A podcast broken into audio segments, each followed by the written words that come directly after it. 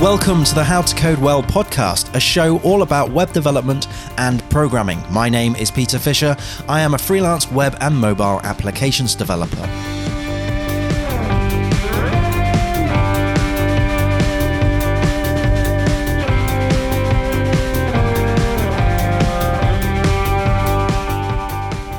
Hello, coders. Today we're going to be talking about my 2019 predictions for web development and coding. A few days ago, I posted on Twitter six predictions, and we're going to be discussing those today. And I'm going to give you some of my reasoning as to why I think these are going to change the game for web development and coding in 2019. Now, the first one is that PWAs or progressive web apps will become as popular if not more popular than AMP or accelerated mobile pages. Now, both of these technologies have been pushed quite heavily by Google. A progressive web app is a mobile application which allows the developers and the users of that app to use the mobile functionality, such as the notifications. However, a progressive web app shares the same code base as a normal desktop website, obviously with some features and changes to make it a progressive web app. But this means that only one code base needs to be developed. And this is extremely attractive to my freelance clients who are looking for mobile applications. Because you don't have to hire additional talent just to support iOS and Java for Android. If you've got a website and you've got lots of content already, you can change that to be a progressive web app, and therefore you're not actually starting from scratch. My second prediction for 2019 in web development is that GraphQL will not replace RESTful APIs. In fact, I've actually seen more of a demand for RESTful APIs because of GraphQL.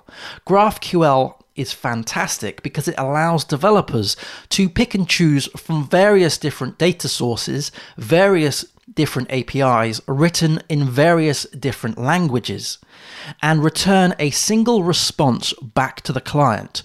Now, that client could be a mobile application, a PWA perhaps, it could be a website, or it could be something completely different. I've witnessed more of a desire for APIs to be created for very simple websites and web systems. Perhaps you have a front end website and a very simple content management system and an API layer in between, where traditionally you would have direct access between the content management system and perhaps the database.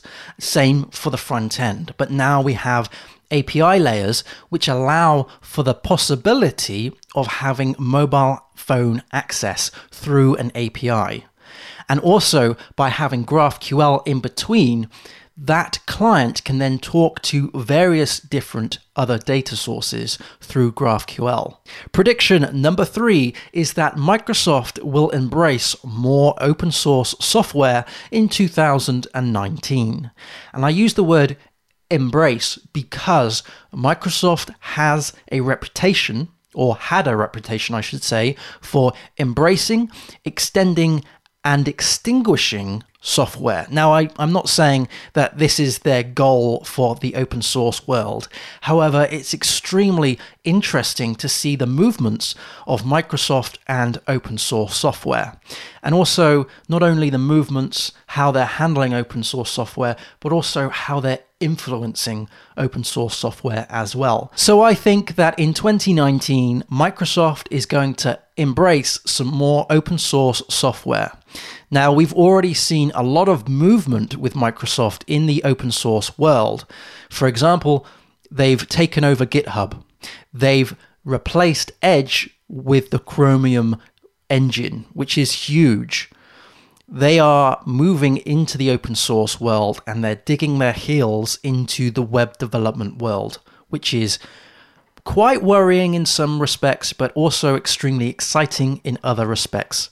So I'm very interested to see what they're going to do next. My fourth prediction is fairly pessimistic. It's about JavaScript, it's about security, and it's about NPM. I think that in 2019, JavaScript will see another major security breach, and it will be centered around NPM, the Node Package Management System.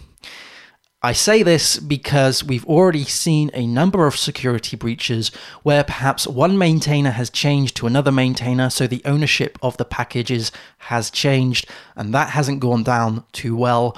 Or we've just seen general security breaches around JavaScript because JavaScript is being used in so many different devices these days. It's embedded in so many different things, ecosystems. It can run drones, it can run operating systems, it can run on the server, it can do all sorts of things. It allows for WebAssembly to come into play. There is so many things that JavaScript can do that it just you wouldn't even think it would could do a good few years ago.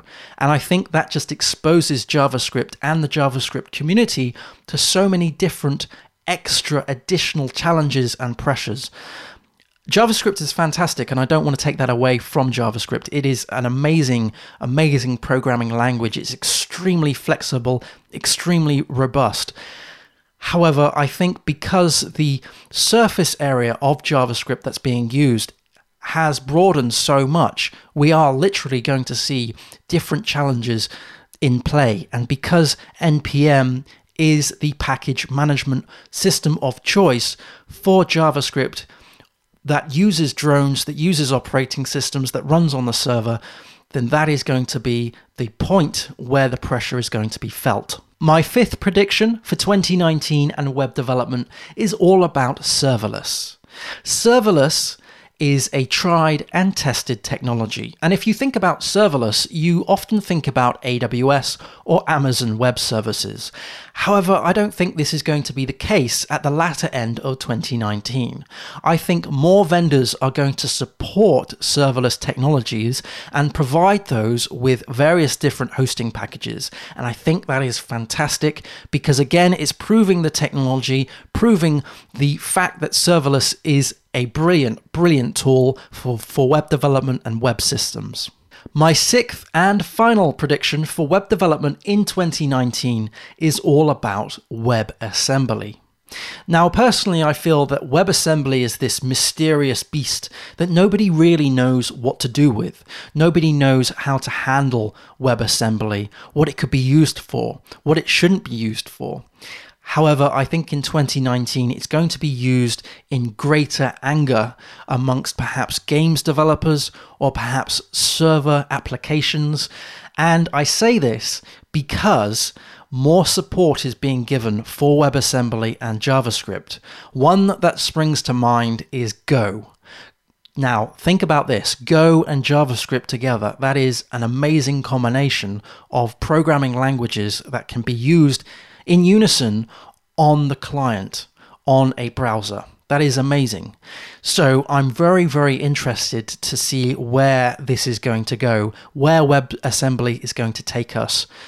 I don't think WebAssembly is just one of these fads and trends.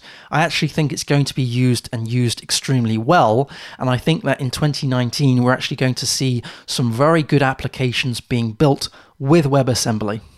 So that was my web development predictions for 2019. Let me know if you agree with these predictions or if you've got other predictions yourself. Put them down in the comments section below or hook me up on Twitter at how to code well. Thank you ever so much for watching or if you're listening on the podcast. Happy coding and I'll see you again soon. Cheers. Bye.